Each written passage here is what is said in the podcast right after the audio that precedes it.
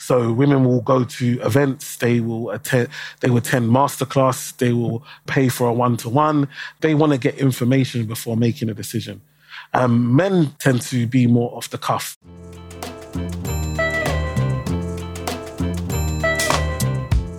Hello, hello. Welcome to How I Crushed It, the podcast that shines a light on talent in the community. I'm Tunde, and today we have on the show financial expert Emmanuel Asuquo.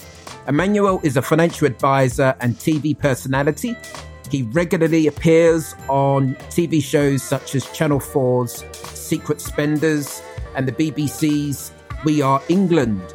He is also founder of the Eman Effect, a financial empowerment company which helps people reach their financial goals. He is author of book Get Your Money Right, which is an entertaining guide on how to build good financial habits and how to spend and save. Now, on this episode, you'll hear how he had a tough upbringing in East London, how he got into TV, and why women are better with money than men. I think you'll like it.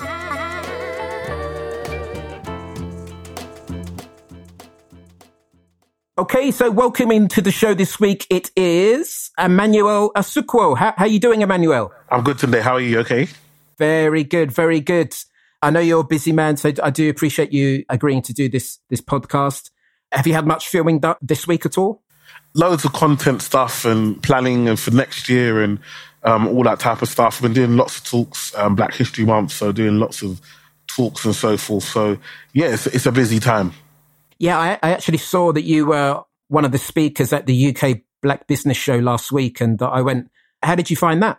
Yeah, no, it's fantastic. You know, um, I went on a Monday, um, which is like the kind of party, well, celebration. That was great just to be in a room full of, you know, black excellence and, you know, networking and meeting people. And, you know, it's always good to, to, to meet people and see the impact that, you know, the stuff that you do in your bedroom or do at home um, and put on the internet actually has a, a positive effect to, to people and their lives. So that's been, that was amazing. Um, I was there on the finance day, you know, some great conversations, um, great panels. And then also I spoke on the, on the Saturday as well about the black pound and the importance of the black pound and, you know, us being really more confident and proud of what the, the power that we sway with our money and ha- making more, you know, practical and in, intentional decisions with our money. So yeah, it was it was a really great great event. Loads of businesses. You know, it's great to see you know the likes of McDonald's and Tesco and these big brands wanting to come and hire, recruit, reach out to, to our community. Um, so yeah, it's, it's it's a wonderful week. Yeah, I mean, you're, you're clearly a man in demand because you also spoke at the BYP network as well. And uh, we had on Kike, who's the CEO there, founder. We had her on, must be about four or five months ago now. So um, yeah, yeah, yeah. I did, did BYP, so that that was yeah, that was a really good talk there. You know, talking about the book and so forth. I love BYP. I've, I've, been, I've been working with them for many many years, and Kike is amazing. So yeah, no, it's it, as much as there's lots of us, you know, the circle is quite small. So, so we, we meet each other, and you know, it's, it's great to have people that are, are, supporting one another and encouraging one another, and you know, sharing our platforms with, with each other to try and um, get the message out there. Well, let's take it right back to the start. You are an East Londoner. You were born in East London. What part in particular, and how, how were the first few years of your, your life growing up in East London? Yeah, so I, I grew up in um, Tower Hamlets in East London. Um, we lived in a place first Shadwell and then moved to Limehouse. So yeah, it was it was hard. It was a hard upbringing. Um, you know, my parents came from Nigeria, um, so they had had to do the best the jobs that they they, they were given, which were mainly you know service, low, low paying um, service, security, that that type of work. And yeah, it was it was quite difficult difficult time, but you know, my parents showed me as much love as they could, and you know, I have two younger sisters, so yeah, it was it was a loving family, um, but yeah, it was hard, it was difficult.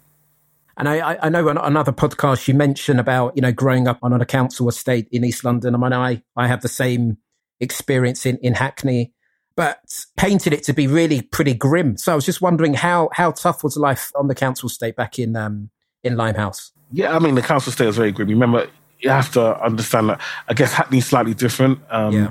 Whereas, because Hackney's more, there's more black people in Hackney, I, I would probably say, and it's, it's, probably a bit more mixed. Tower Hamlets tend, is, is a majority, you know, Bangladeshi, Asian community.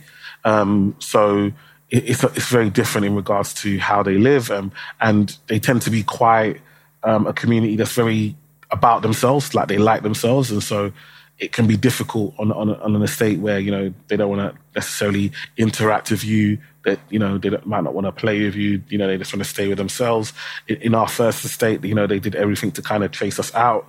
Um, you know, set my dad's car on fire. Um, you know, our balcony was set on fire. Um, you know, broken into. Um, they used to spit on spit on us and throw rubbish on us as we used to come into the estate. So it was very much, you know, a very very hard hard place to be, and we almost was pretty much chased out of out of that environment.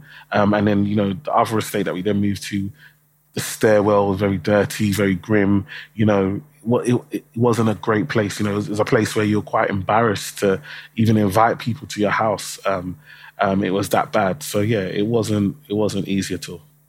And then I, I remember you talking about a particular story where I don't think um, you were allowed out to play, or maybe you just played on the balcony. I mean, what what was the reason behind that? Yeah, so basically, um, you know, when we had lived in our previous estate, my mum had let me um, go out, and you know, um, obviously the older Asian boys took my ball, um, and you know, were quite kind of mean because we was pretty much in, on that particular estate, we were pretty much the only black family in that in that estate and they were quite mean to us and so forth. So my mum after that kind of just made us stay inside.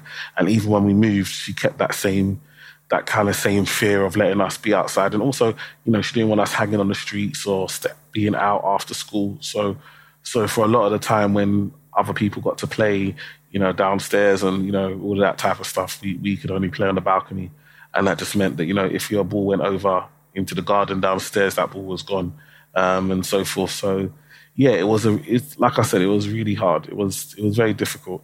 You felt like you were in prison. Do you know what I mean? Um, and you just go from the prison of, of home to the prison of school back to the prison of home. Do you know what I mean? It was it was back and forth. Um, wow. And so yeah, it became it, it, was it was something that I guess it builds character, and, and now you can look back and laugh and smile. But at the time, it was very restrictive, and you know, and again, I feel like sometimes those environments make it hard to dream and make it hard for you to think about the wider society and wider that where you want to be in life because you have so little. Yeah, I think a lot a lot of parents of that generation, not just Nigerians, because you know I'm, I'm from a Nigerian background, but a lot of immigrant parents probably had a lot of fears coming over from their respective countries, and it was all about education, education, not taking any unnecessary risks. So maybe that was part of the the mentality. But um, I mean, how, how, were you as a as a kid in primary school? What type of kid were you? Were you the class clown? Were you like the studious one, or? I was definitely the class clown throughout throughout okay. not just primary school, secondary school, college. I, have always been given this ability to make people laugh. Um, it's a gift now, and you know I get paid a lot of money because of it. But as a child, I definitely wasn't using it in the right way. Um, I always got in trouble at school. Um, at playtime, you know, we had some system. It was called you get a pink slip where basically, you know, if you had that, you couldn't play when other kids were playing. You have to stand at the wall. Um, I, I, collected many of those. Um, the head teacher knew me very, very well. Um, in, in again, in both primary school and secondary school. Having Nigerian parents, it wasn't, especially a Nigerian dad that was education, education, education. It wasn't very good. You know, he, I feel like I grew up feeling that my father was very disappointed in me um, didn't, although I was very good at sport, he didn't respect sport. He didn't, you know, he didn't come all the way from Nigeria for me to go and play. Was his um, particular saying because um, he just saw sport as as playing as opposed to a career or something you can make money from. Um, but yeah, so it was it was very difficult growing up in, in that system, in the education system, and trying to find my space. But yeah, I had loads of fun and loads of loads of fun, but it wasn't it wasn't appreciated by my, my, my family, and I got into loads of trouble. And you, you mentioned about growing up in a, a, Nigerian family. You also mentioned that your parents came from Nigeria, and I think you were you were the first one of your family to to be born in the UK. I mean, have you had a, a chance to go back to Nigeria many times, or not? Not really. Not many times, but I recently yeah. went back. I recently went back a few months ago, and, and I loved it. And um, I have to say that you know going back as an adult, I've, I've gone as a child, but going back as an adult, it just renewed my mind. It just made me feel like, wow, this is home. You know, it was one of the first times that I could just be me. Like, you know, the people around me think like I think. As much as you are born in the UK, like my house definitely felt like Nigeria. Do you know what I mean? The rules, the regulations, the the language, the the mindset was definitely of Nigeria. So it feels it feels nice to be able to have that now. Excellent, excellent. Now I I didn't know this, but I was kind of reading elsewhere that you left school with four GCSEs. Is that correct? Yes, that is very correct. Yes, I did. So how how were you able to use that, leverage that, and get into Greenwich University? Because that's that's where you ended up, and I think you studied accounting and finance there. So I finished school with four G- secondary school with four GCSEs, which meant that I, you need, those times you needed five GCSEs, um, and it actually meant that I couldn't go to college. So when I went to the college, they they didn't want they wanted me to go back and you know redo my GCSEs, so I couldn't go and study the course that I wanted to study. Um, luckily for me, um, what happened was is that um, I had a head teacher, my head of year, sorry, my head of year, uh, Mr. Barry, who actually um, wrote a letter to my college. So I told him, look, sir, I can't get into the, to my college, and he actually wrote me a letter um, saying that Emmanuel's been on a steep learning curve. You know, he's doing really well, and you know, you should give him a give him give him a chance. He'll do well in school. And so because of that, they let me they let me do a mixture of GNVQ and an A level. So that would give me my free, free kind of A levels that I needed to be able to then go on to university.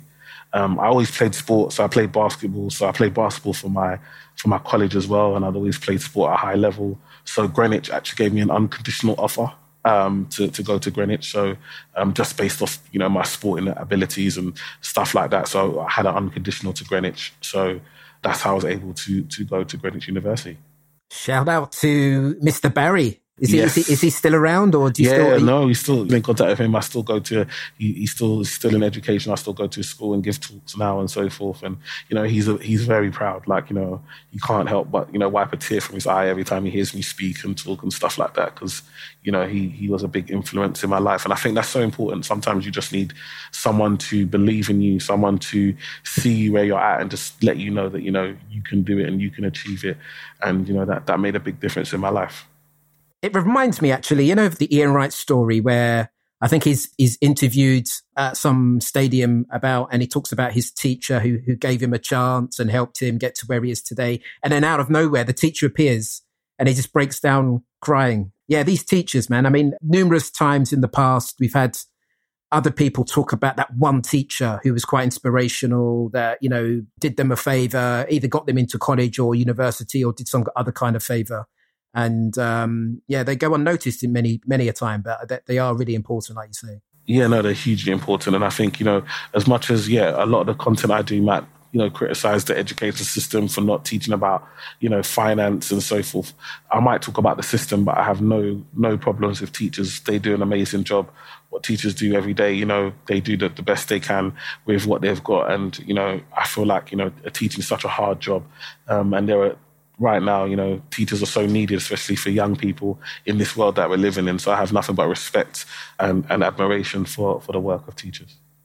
Now you get into Greenwich University, you study accounting and finance, and then you graduate and you become a, a financial advisor. Why did you want to become a financial advisor? Yeah, so while I was at Greenwich, I um, I got um, a job in Barclays as a cashier. So um, luckily, those times at uni, you know, you're only there like three days a week. So I used to do two days and a Saturday um, at Barclays. Um, so I got a job at Barclays as a cashier. So I used to work as a cashier, and I, I had a, again another mentor, my branch manager at Barclays, who really again sowed into me, really taught me the ropes, and I became really good at customer service. And this is what I was saying earlier about making people laugh. You know, just meant I'm really good at building rapport. I'm, I'm a people person. Um, and I just wasn't using my skill and my talent in the right environment. But when I put it into the bank with the education and knowledge, and then was able to add humor, add my personality, it meant customers used to really used to really warm to me to the point where customers would come into the bank and they would queue and just wait just for me, even though, you know, them times you only had an hour for lunch. So everybody was rushing, but there would be certain customers that would be like, no, I just want to be served by Emmanuel because of the relationship, because of the level of service, and because I could put a smile on their face. And sometimes you just need that. Just need, sometimes you just know that there's someone in your phone book you just want to phone and that you know is going to be able to make you smile and make you feel better. That was the skill that I had, and I was able to use that in the right environment. And so by by doing that, I was working in Barclays and then I won some awards. And by the time I graduated, Barclays were like, you know, we don't want to let you go. What do you What do you want to do? Like, what position do you want to do?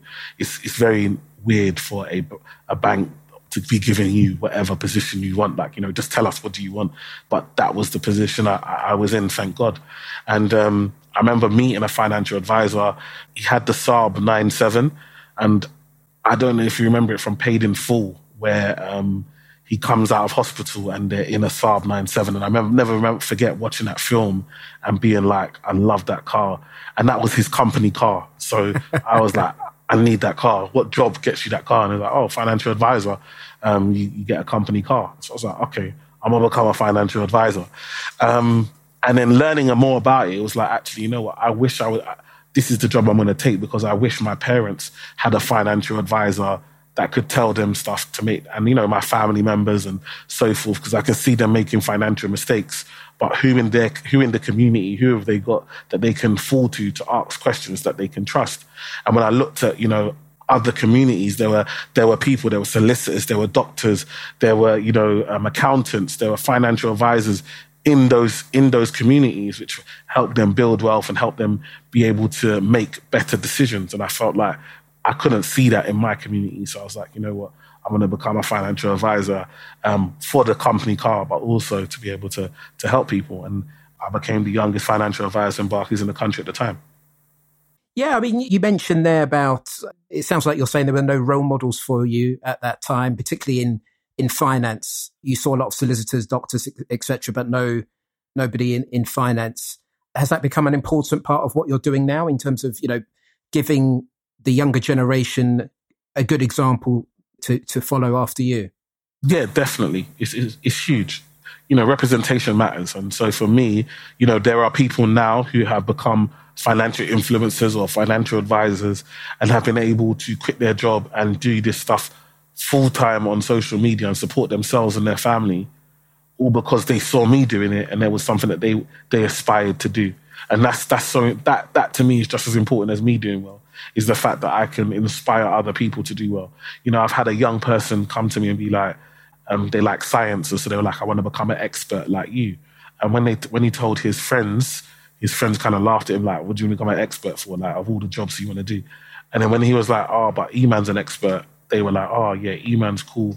We love what Eman does. Like, so if that's what you want to do, then yeah, that's cool. We support that." And it's like sometimes you need to have those role models that people can that are bought into that to encourage you and say, look, let me step out of this this comfort zone. Let me step out of having to be a rapper or um, a, a, footballer. Like there are so many other prof- professions for us.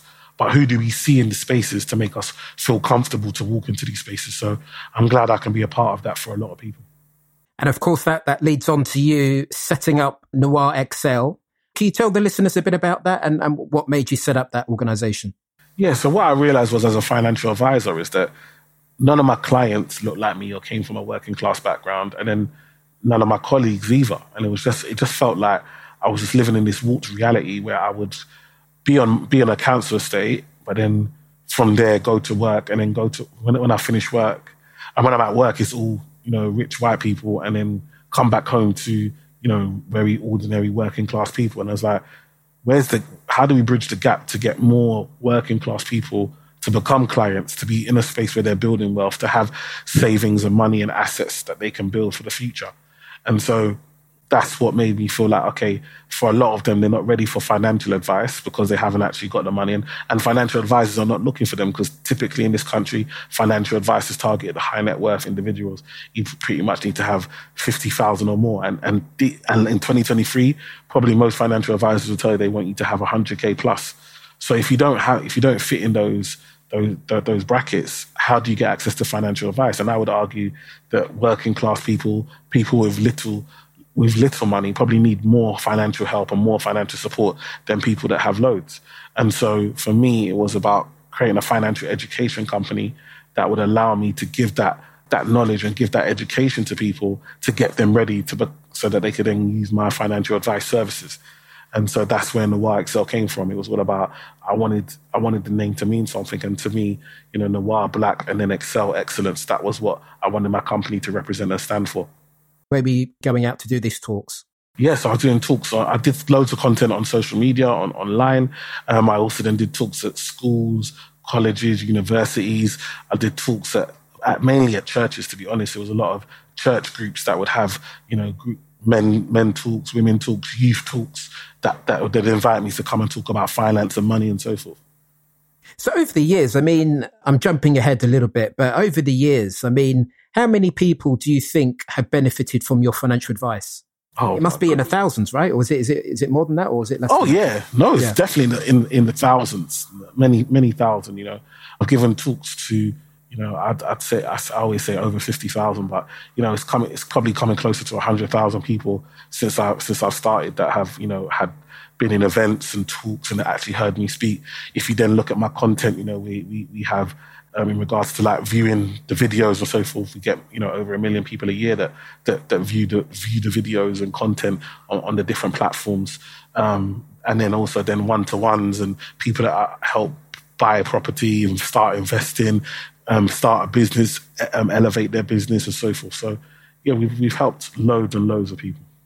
So about 50,000, like ballpark figure. And then if you, and I know it would be very difficult to kind of assess, but like you would estimate that a fair proportion of that 50,000 will have taken up your advice and they would have changed their investment patterns and actually seen an increase in value in whatever they're investing in or whatever, you know, pensions or whatever else. 100%. Yeah. So like in terms of added value, you know, in terms of pounds, that must be huge. We're probably talking multiple, multiple millions. Yes, definitely. Yeah. Definitely. That's amazing. That's amazing. And, you know, you touched on there delving into social media, and you ended up setting up the Eman Effect, which is a, a platform. But is it right? You, you initially set it up as a side hustle and then it became your kind of main gig. How did that happen? Yeah, so basically the Eman effect was Noir Excel. Um, I think when I first started, I had a very, I had a very much focus just on the black community. Um, but as I grew and that community already knew me and I was already servicing them, I felt like, you know, I needed to create into more of a personal brand and build the personal brand. So I changed the name from the Noir Excel to the E-Man Effect because I kept having clients who who would who'd take my advice and then they'd be in a they'd be in a shop going to buy something and they'd hear my voice telling them, Do you really need that? Are you really gonna buy that? Is that really something good?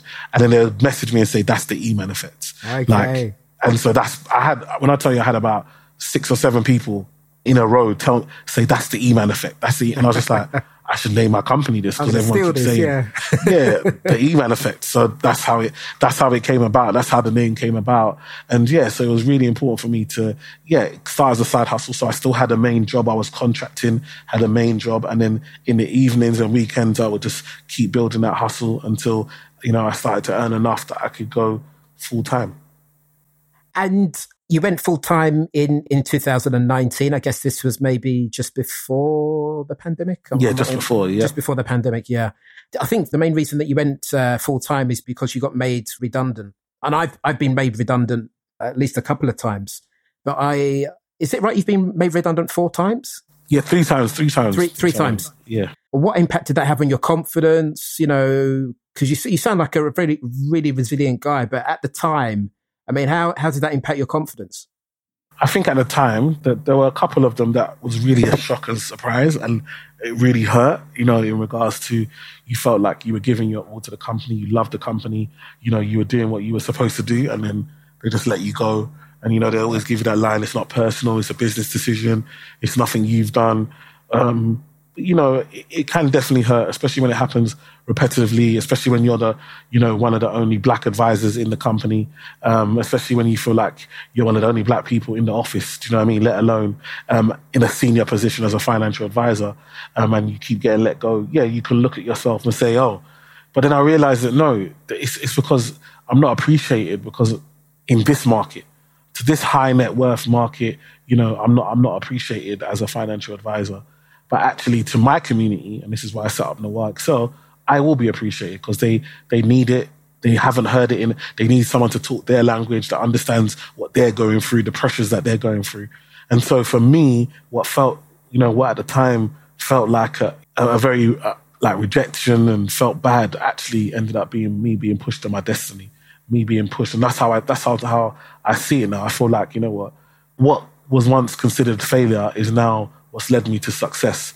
And so, actually, the a lot of the companies that I that made me redundant, I, I hear from people that I know that still work there how they mention how you know I used to work there.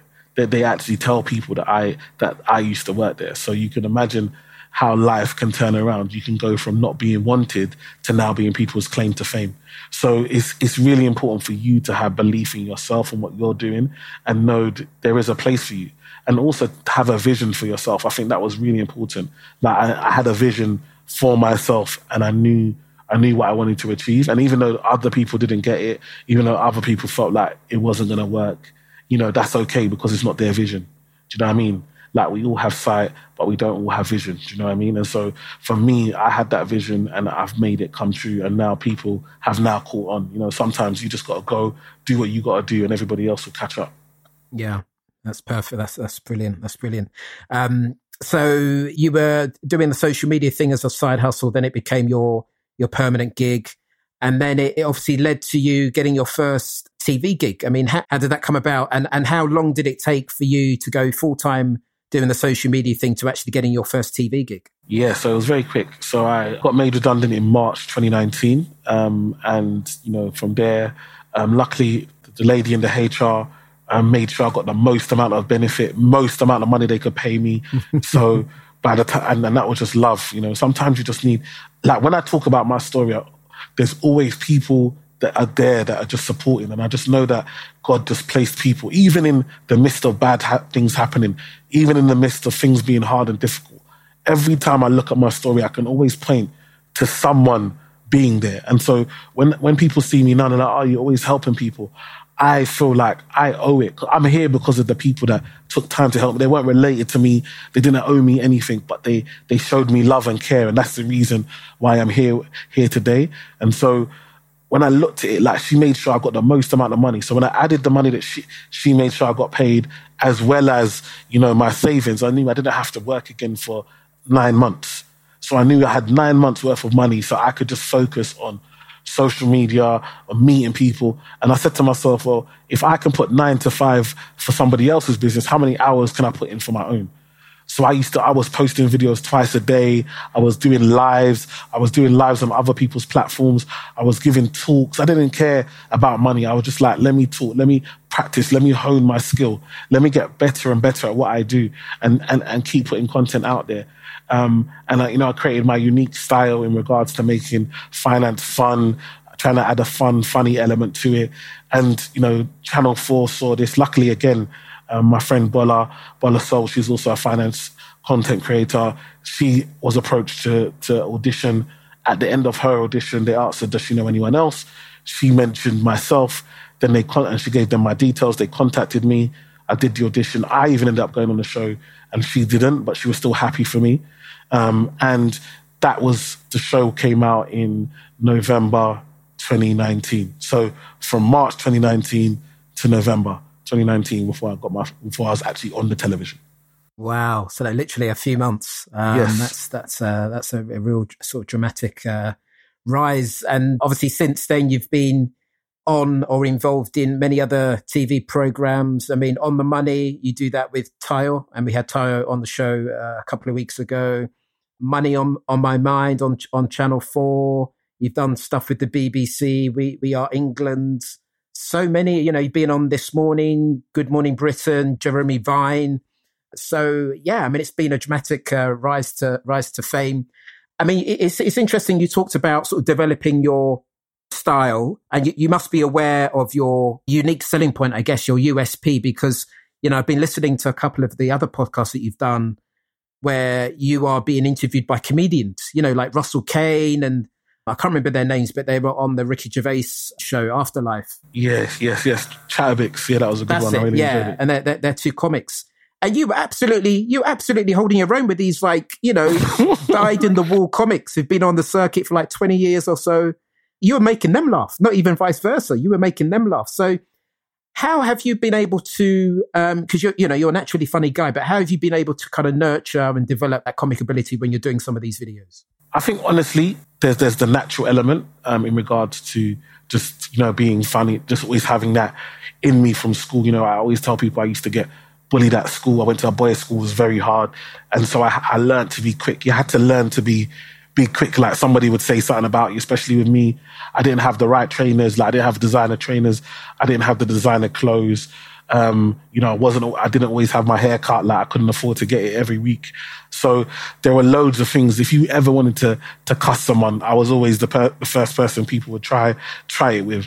So I had to always learn to be able to, to come back with a quick remark, be quick thinking. And so that really helped me in regards to building my wit and so forth. Then also just knowing my community. Like, you know, I stay in tune with the issues in the community, things that are happening. I still do one to ones, you know, with people that, that, that are going through it so I can understand people's struggles and the mistakes people are making so I can try and bring that to life. Um, I also watch a lot of I watch a lot of you know comedians like I love Kevin Hart um, and and you know loads of loads of other comedians. So I love to watch their style, but also motivational speakers like Eric Thomas, Gary Vee, these types of people. I love to hear, like really hone my craft and listen to to other speakers and see what they're doing well and and see what they've done and see how I can add that and really try and master my craft and and then loads of practice. So I'm forever practicing what I do always looking at opportunities to speak and just hone in and, and, and, and develop it. So it, it comes very natural when I'm out and given an opportunity to speak. So, you know, a lot of the jokes I say, people are hearing them for the first time, but I've said them, you know, hundreds of times in the past. you know what I mean? Okay. So it's just knowing when to say it for what environment you're in. Yeah, yeah, that's a good, that's a good, um, that's a good tactic. And you mentioned some of the TV programs you're involved in. Obviously, you- you're still doing the social media stuff. I mean, with so many media engagements, how does the typical week look for you? I mean, you know, are you on the road a lot? Are you doing lots of filming? How does it pan out for you? Yes, it's a lot. So, you know, no two weeks are the same. There's loads of different things going on. Some weeks you're you're busy doing talks. You know, obviously, like I said, this month is Black, Black History Month, so loads of talks, loads of events, loads of appearances, um, and so forth. But then there's podcasts that that, that that I'm you know always being invited on to do. Um, then there's media, so you know I do a lot on, on Channel Four with Steph's Lunch, which is filmed in Leeds. So you know I travel up to Leeds quite like maybe two times a month. Um, then other than that, you know, doing other talks at, at other companies. So sometimes that's online, sometimes that's in person. So there's a lot, of, there's a lot of travel um, and so forth. So no two weeks are the same, and I'm still, you know, a father of four children. So still trying to make sure I'm helping them with their homework. I'm still going to their events. You know, they've always got one of their friends has a birthday party, so you're driving them around there, um, and plus all their extracurricular activities that they do. Um, I've got a wife to support and, and her dreams as well. So there's loads of things that are always happening, and you just have to kind of prioritize. I've got staff, a PA, and, and so forth that really help help you know with content and so forth. So I don't have to do that as much as I used to. You know, you might see me in the content, but I'm not necessarily the one editing it. I don't film it myself anymore. You know, I've got people that are helping me making the machine work. Making the machine work. Like it, like it. And you've also written a book called Get Your Money. And if you go on to Amazon people, you'll be pleased to know it's been given a 4.6 rating out of five. So uh, highly rated, highly rated book on there. What's the book about, Emmanuel? Yeah, so the book Get Your Money Right is just really about, you know, for a lot of us we are getting money. You know, we are working working hard and we're getting money, but for a lot of us we're not getting it right. As in we are making money um and and then we are spending it or it's it's coming and it's going. And the problem with that is is that if we have that lifestyle where you forever live paycheck to paycheck or you live enjoy your money and then have to work again, you are signing up, whether people realize or not, they are signing up to forever work. Because if you always have to, if the only way to live your lifestyle is through working and you don't have wealth and assets to generate income, you're always going to have to work. And nobody, and to me, that's not the plan. The goal in life is not to work forever. And so what I want to try and do with this book is to help people get their money right, understand how the system works in really easy to understand terms, give people examples of how they can use the things that I'm teaching them in their daily lives, and it, and almost be like a, um, a guide where people can come back. So yes, you can read it from cover to cover, but also when you're now going to buy a house or buy a property, you can then go to that chapter and, and get more details. If you're thinking about, oh, should I, how do I start investing? You can go to the investing chapter. So it's also being able to use it as a guide for whatever part of your financial journey you're on. Um, because there's so much information out there. And I wanted to really make sure that people understood the foundations because too many people, you know, they're struggling with PowerPoint and they're struggling with um, Word. They're even struggling to change their password on their phone, but all of a sudden they want to put their life savings into crypto. The two don't. It doesn't make it doesn't make no sense. Yeah. You know, so it's really about saying that okay, yes, everyone on, online is talking about this crypto, but what is it? How does it work? And w- at what time should I be thinking that that's I'm I'm at the position where I can think about investing in that if I want to. So it was really to give people a guide because there's so much information out there. It can be, you can almost try and run or sprint before you can even crawl. Yeah, that's very true that there is so much information out there. And with AI and fake news, I think it's becoming increasingly difficult to decipher which is good advice and what is just, just, you know, just fake stuff. Exactly. You do so much. I mean, you, apart from the family stuff, your kids, your TV personality, We've talked about the books. So you're an author, public speaking, motivational speaker, and then obviously you're still a, a financial advisor. So out of those four things, I mean, what, what, do you enjoy the most, do you think, out of those four things? Yeah, I'd say I, I, probably, first and foremost, I probably enjoy the public speaking the most. Like, you know, there's there's nothing like when you're on a stage and like I did, um, my good friends, um, Bianca and Byron, um, they released a book um, last week and um, called Rich forever. And um, I was the host, and I got to host it with Lisa Maffia um, from So Solid Crew. Which oh, just, yeah. Which was just amazing, number one. But that just started alone is like, you know, when, how am I on the stage with Lisa Maffia? Like, that's just crazy. But when I was on the stage, having, an, I mean, there was about 800 people in the room and just being able to just connect with them and make them laugh and hit like there's nothing that gives you that feeling you know when when you're able to just have have them silent when you need them to be have them boisterous and loud when you want them to be you know just just being able to control a room and control a crowd and and just have a, a positive impact in there and then just elevate the event. So yeah i love I love, um, you know, being on panels and public speaking and talking and keynote speeches and all that type of stuff. And then after that, I love being a financial advisor. You know, I love helping people. People come into my office and they have a, they think one way, um, and by the time they leave, you know, they they feel more confident about achieving their goals and their dreams because you're able to just impart that knowledge and guidance to them. So, you know, those are my two favorite things in, in, in life. Yeah, I can definitely see you doing more comparing work. As you said, you can neatly balance the comedy with the specific advice as well. And people obviously value both in this world. So yeah, man, I can see you do much more of that, much more of that. What's next for you? I know you've, you've obviously got your, um, your own company, Belvedere Group as well. How, how's that going? And what plans do you have for that company in the future? Yeah, so Belvedere is um, doing amazing. You know, we are a black owned financial advice firm. That doesn't mean we only deal with black clients. You know, we take clients, we look after clients from all walks of life, but it's the only black owned, you know, financial advice firm um, directly authorized that, that we know about. And, you know, we are putting our, our, our efforts together. So I wanted to set up on my own. I was going to set up my own firm and my own company. And then I realized I spoke to, to Jaron, my, my, my business partner, and he, he was setting up and he like, you know what, rather than us becoming competition to one another, let's join together and be stronger and more, more powerful and have a, a, bigger reach together. And now we we brought on another, and we've got seven partners at the moment, um, all part part of our part of the firm, all advisors, uh, and that's growing and that's building. So that's amazing. Um, and, and that's, you know, we're, we're, hoping to, to carry on building and servicing people and allowing people to get access to, to financial advice and, you know, maybe targeting people who maybe other, other companies are not interested in or not focusing on we really want to be, you know, the financial advice firm for, for, for, for the everyday person. Yeah, we can't get enough financial advice. I mean, I was I was hearing the other day that, and I don't know if this is like a bit of a myth that women in general are better with money than men. because you're, you know, you're in the weeds with all this stuff. Is that true? And and if so, why is that? So women are definitely better better investors than men, um, but women invest less. So one of the one of the good things about you know women in general is that they tend to make investment decisions based on information. So women will go to events, they will attend, they will attend masterclass, they will, they will pay for a one to one.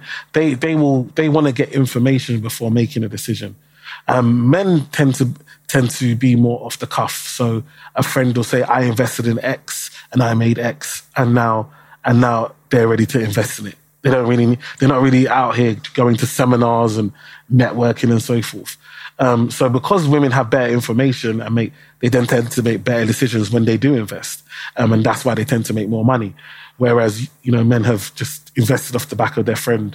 And just because it worked for them, it doesn't mean it's going to work for you.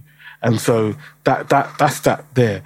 Um, but actually there's not enough women actually investing because sometimes you're so busy collecting information by the time you've collected all the information, the investment's gone or, you know, time has passed and so forth. So it's really important to get started. Um, and even if you need to start small, get started. Um, you know, even, I always tell people, even if it means that you, you drink one less coffee or one, take one less tea or you go to dinner one less time and that money you would have spent on that, you just use it to invest just so you can get some experience and knowledge. Like, it's, it, it will benefit you in the long run. And not only you, but especially if you're planning to have a family, like financial education needs to happen in the home. And one of the problems, especially in the black community, is that not enough people are financially confident. And because they're not confident, they're not having those conversations with their children. And that's how we get stuck in a poverty cycle where one generation passes poverty mindsets and, and habits onto the next and it carries on. And so for a lot of people, what I'm telling them is, is that you've got to be, you've got to stop it that that poverty cycle has to stop with you. And so that requires you to invest in yourself. It requires you to start make, getting out of your comfort zone making different decisions so that you know your generations to come will benefit. Yeah i mean uh, it's so important. And you know you just talked about your kids and children. And this has come up a couple of times with previous guests. You know the the fear that because that person has been successful how can they prevent their kids not having that same hunger that they had in order to achieve success. Uh, is, is that something you've thought about? Because I know you've got four kids. And, and if so, you know, how are you going to prevent your kids not becoming lazy and not having that same hunger that you had? Yeah, I think I think the hunger part is, is difficult in regards to, you know, when you can't you can never emulate like someone that's that that eats three meals a day can never understand someone that eats two or two or three times a week. Like you can never, ha- you've never been there. So I, I can never, I never want my kids to ha- understand the desperation that, that led me to, you know, have to work as hard and, and build the mindset that I have. I, I have purposely been successful so they don't have to. So I'm not putting that, pressure on them to achieve what I've achieved. But what I am doing is saying, look, in regards to their character, in regards to the person that they are, like, you know, my kids are, are, are very intelligent and they do very well at school. Um, but I also put it on them that who are you as a person? Because that's most important to me. You know, who are you as a person? When you're outside, do people say, oh, yeah, you know, I can tell that you're Emmanuel's son or daughter because of the way that you behave? Do you know what I mean? That means more to me because at the end of the day, I'm trying to, I'm trying to raise good, nice human beings. Do you know what I mean? And I think uh, where the money side of things, hopefully, it won't be something they have to worry about. If they want to go out and work and do whatever, great. But hopefully, the stuff that I'm doing means that they can. Their their job is more to, and what I'm trying to teach them is how do you manage it? How do you build on what I've already, what I'm going to leave to you, or what I'm going to build with you? How do you manage that? That's that's something for me. But for me, it's about when I'm gone, I'm not here. What are you going to be like to your other siblings? What are you going to be like to other people? Are you going to be wealthy and just think about yourself, or are you going to be a, a person that gives to charity and looks to help people around you? Because that's something that's key and important to me. So for me, I focus more on their character rather than what grades they got or what or what job they can get or how much money they have in their bank that bank account. To me, that's not what I judge them on, and I'm not going to judge them on as they get older. For me, it's, it's what type of person they are. As long as they show those right characteristics, I'll be a proud father and know that I've done my job. Yeah, so it's, a, it's, a, it's a much wider sort of perspective, and hopefully, by taking that wider perspective, all the other things should take care of them, exactly. them themselves. Yeah, I, I, completely see where you're coming from. we're kind of running out of time, but uh, one, one question that we ask all of the guests that come on the show is, you know, with your level of success that you've had, how much of that do you think is down to either luck? How much of it is down to hard work or how much of it is down to talent? If you had to choose one of the three, what would you choose? I think the most important is hard work. Yeah. Luck, you create your own luck. So, for example, you know, um, like I said, I got my first show in, in, in 2019, November 2019. We go into 2020, then we go into lockdown. So people are talking about money. Then we have George Floyd, and then television companies know that they need a black person to talk about money. Here I am. So, yes, and I haven't stopped working since. So, that, I'm not saying that was lucky, but if those things didn't happen, I know I wouldn't. I, that was what got me my big break on television was the fact that we went into lockdown and George Floyd. I, I could never ever say that that didn't happen. But if I wasn't doing the work beforehand, they never would have known to select me when they were looking for someone. Do you understand? So for me, the hard work is, and also me doing the work for the years previous meant when they gave me the opportunity, I was in a position where I had the knowledge and the skill to take advantage of it. So for me, it's the hard work, um, and then the opportunities will find you over time. Um, and there are people who are maybe more funny than me, people that are more talented, people who are more qualified than me, but they're not where I'm at because they haven't, they didn't have the work ethic that I had. They weren't prepared to make the sacrifices that I were, was prepared to make. And so for me, nothing beats hard work. I, we see it in football all the time. And I'm, I knew people when I was when I was younger. They were great footballers, but they didn't have the right. They had the talent, but they didn't have the right work ethic. And sometimes I look at people who are playing in the Premier League, and I'm like, I knew people that were better than you when I was when I was in school or whatever, but they didn't have your work ethic. They didn't have the discipline. And so for me, I always put hard work and discipline over talent or luck. That's a great way to end the show. Emmanuel, thank you so much for all of your time and uh, wish you all the best for the future. No, thank you for having me today. Really appreciate it. Thank you for the podcast. Thank you for shining a light on on us. You know, we appreciate. I know how hard it is to get these things done and book people in. So I appreciate your time and your hard work, and you know, keep keep being great. Thank you. Thanks so much to Emmanuel. As I said to him, I think he is very unique in what he does. On the one hand, he's very credible at giving good financial advice, but he's also funny. I don't know many other financial experts that are funny. Do you? So, more power to him. Look out for him on TV. I'll put a link in the show notes for his book, Get Your Money Right, to look out for that as well. But also, do you agree with Emmanuel? I mean, do you think women are better at investing and with money than men? Please let us know. Hit us up on the socials at How I Crushed It or send an email to howicrushedit at gmail.com and catch you on the next show.